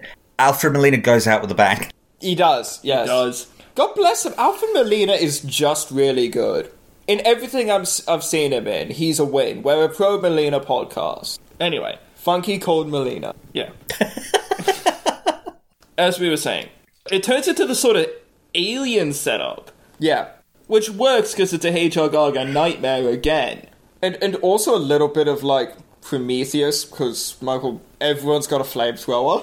Yeah. Well, Sigourney Weaver had a flamethrower in the oh, first one. Yeah, fair So enough. it goes really alien at this point. Mm, yeah. It's tight spaces, it's cramped. Goes from a sewer to a cave. Yeah, the geography of the whole thing is really confusing to me. Mm. Like, I never really got a good idea of what the geography were was, especially once they all go off in the cave in different places, and Michael Madsen goes off this way, and Dan Yeah. goes off this way, and I honestly thought they were going to come across some like weird ancient temple. Yeah. Like I thought that was going to be the vibe. Kingsley goes out poorly. I don't eats like that scene. See, the the problem with the scene is, I think, that they telegraph it way too much.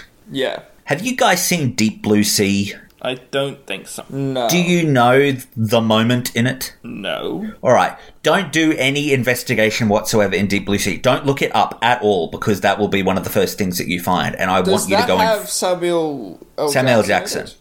it? Yeah. Oh yeah, like the shark just like Yeah. Well, there, there's no point there.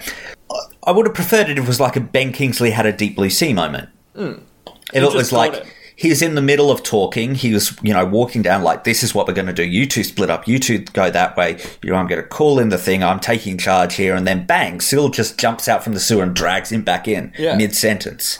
Or like even just like a tentacle whips out of the darkness and just impales him. yeah. Something like that. I did love the line that Dan says when he picks up the gun. I've never wanted to kill anything before. Yeah. Like there's these Uh, awesome little lines of dialogue th- peppered just throughout the movie that show that thought was happening Yeah. when it was being written. So I have to get into the one of the things I really, really felt off The about titty this movie. Okay, that's another one. But the C, the CG, Yeah. Oh, the CG was it's bad. It's actually terrible. Yeah. yeah. Uh, The only other movie that I've watched recently with as poor CG was Exorcist: The Beginning. do you want to know what the CG uh, Sil and the other little creature reminded me of? Well, The demons out of the Scooby Doo live action movie. yes, the way they move, the way that they're not quite Oh, shaded. I think that's. Right. they Enough. look a lot better in the Scooby Doo. they one. look Yeah. a lot better in Scooby Doo, but it's that same sort of energy they give off. Like it becomes way too cartoony. Like when they And jump you out, can tell the difference between the puppet. it's And night and day. I think that's because a lot of money was spent on making literally the rest of the film look excellent. Yeah, because the HR Giger practical work, I, I don't want to look at it, but it's very well it's realized. very well done. In terms of how Sil goes out, that bugged me because she gets hit by the flamethrower and falls down in the water, but she keeps burning in the water, and then the rest of the water starts burning like it's, It's not oil. water. It What is is it? oil. It is oil. Where did they establish that? When they walked in, When they walked in, saw the like, pool of oil, they said, See, that's oil. "Oh, Why that's is there oil. down there? Why is there oil anywhere? It's under the ground. All right. I mean, why not? It's there because it's convenient, Lawson. It's because they can't drop her into molten metal, like liquid metal. but then you get the baby alien as well, Yeah, hmm. that was which creepy. kind of weird. I liked how like the spines came out of the back. That was cool. That was a cool detail. I mean, we've talked a lot about the performances, but we haven't really talked about how good Natasha Henstridge is in this. Oh, oh, yeah. yeah. She does like innocent, but also vicious in a very, very intriguing way. She this was her first movie. She was a model before this, and she has gone on to have you know a pretty decent career. Yeah. I mean, she's not a superstar or anything, but she has had a, a decent run of things. Yeah. She did a great job. Mm-hmm. Is she as good in the sequel? Yes, she's playing a more human character in that. Well, that's like like they they make her like a quarter alien in the sequel instead of half alien just to make sure it doesn't happen again. But and they keep all men out away from her as well. There are no men allowed in the lab. fair enough. But she had has had a good run. She's done a few short-lived TV shows. She was in Ghosts of Mars, our second week in a row of mentioning Ghosts of Mars. I think this is a sign, Lawson. But she is very good as this character. She Yeah. she gets the the kind of predator vibe of her hmm. down very well. Just there's a lot of complex sort of stripping down of emotion that one would have to do in a role like this. And she talks about like having the nightmares, and part of her is scared. Part of her Scared is of scared what of what's is. happening. Yeah. because up to this point she has look yeah she's been experimented on and everything but like she has been at the end of it treated like a human there's a bed in her cell there's human there are humans around her she considers herself She at least when she's young as a human some humans have been nice to her And she gets really terrified. Yeah. Gets terrified when she cocoons. I mean, Yeah.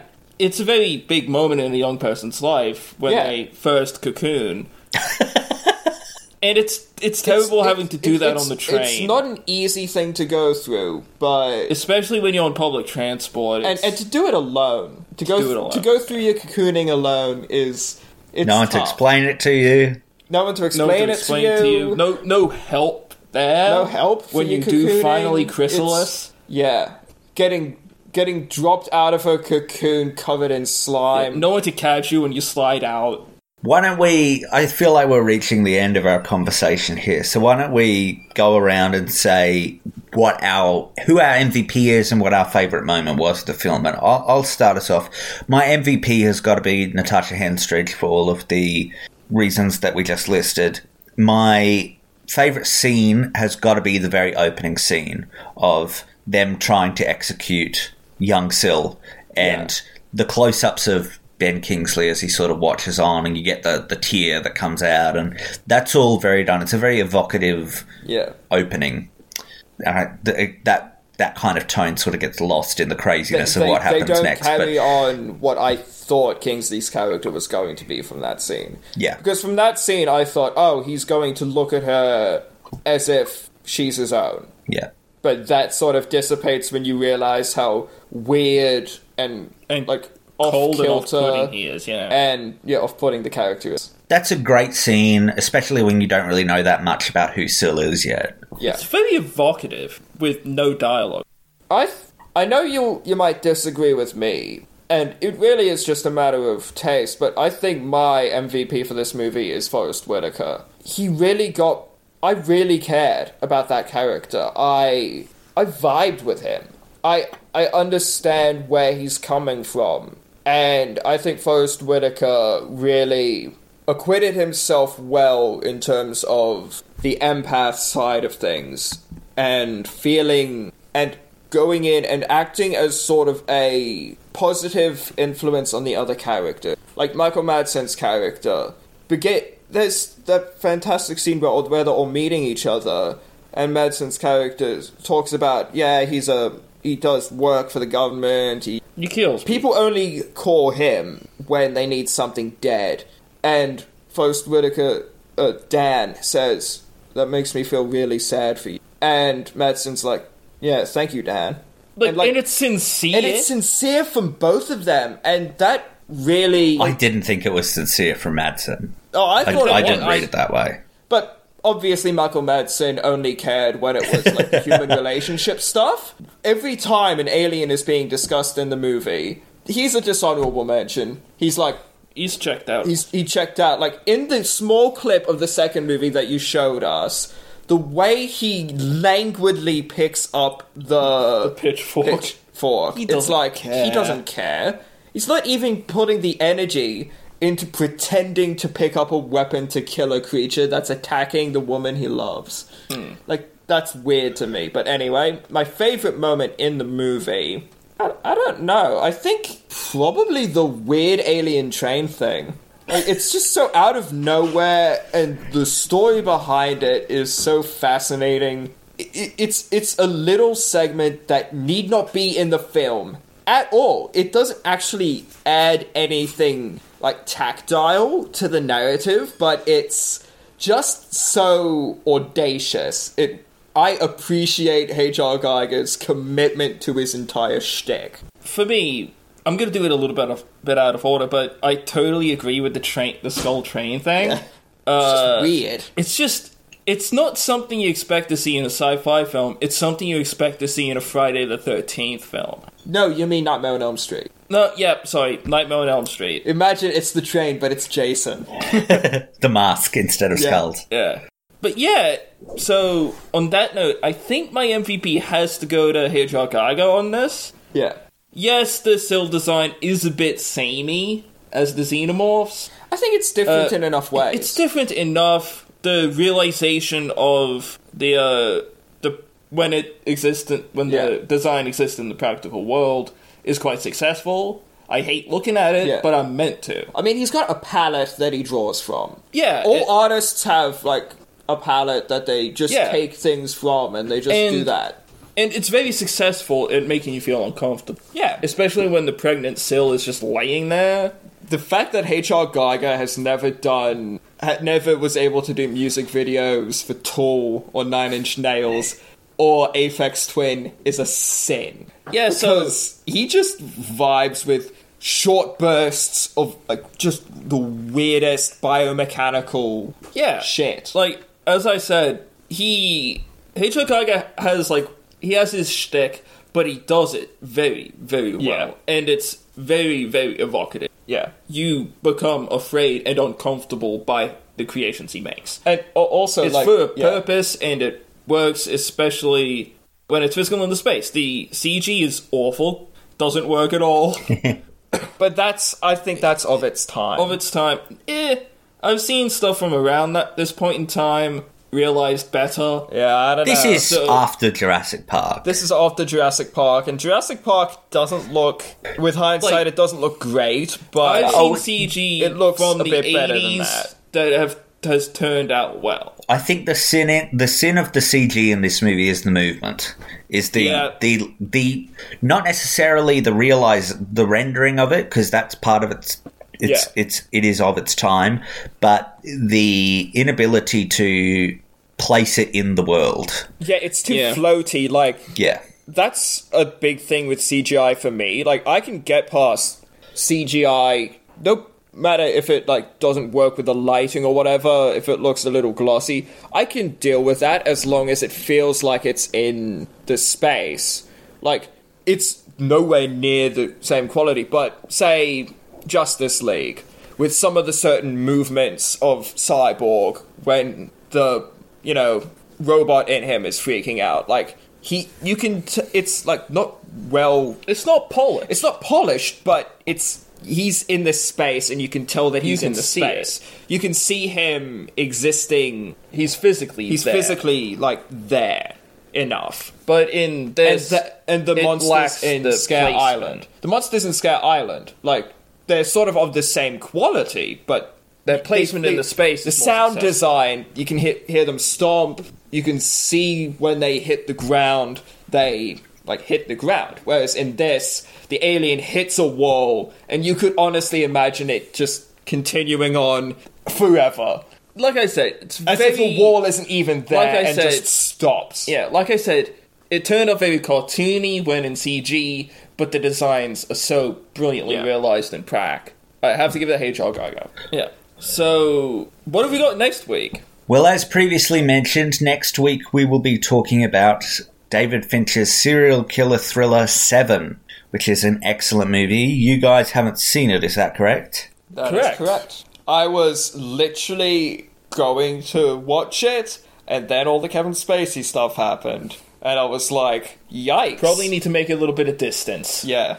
If anyone wants to watch along with us, you can stream it on Netflix or Foxtel Now, and it is also available for purchase or rental on Google Play, Apple, Microsoft Store, and YouTube. So that's what we'll be back with next week. If you have enjoyed the podcast, then we'd really appreciate it if you'd like and subscribe to us. Leave us a five star review on the podcast app of your choice. If you don't like the podcast, please keep that to yourself. You can also. You don't have to do like a five star review. Four stars is fine. Four and a half, three. Five is better for visibility. Yeah, five is better for visibility. We just want stars. Anyway, uh, you can find us at our own personal blogs. You can reach Lawson at Exit Through the Candy Counter.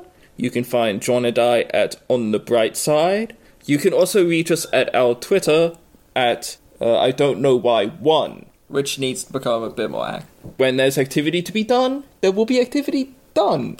So yeah, At least posting about. and the- all of that will be in the description wherever it ends up on your podcast of choice. It could be up, down, slant ways, long ways. We don't know.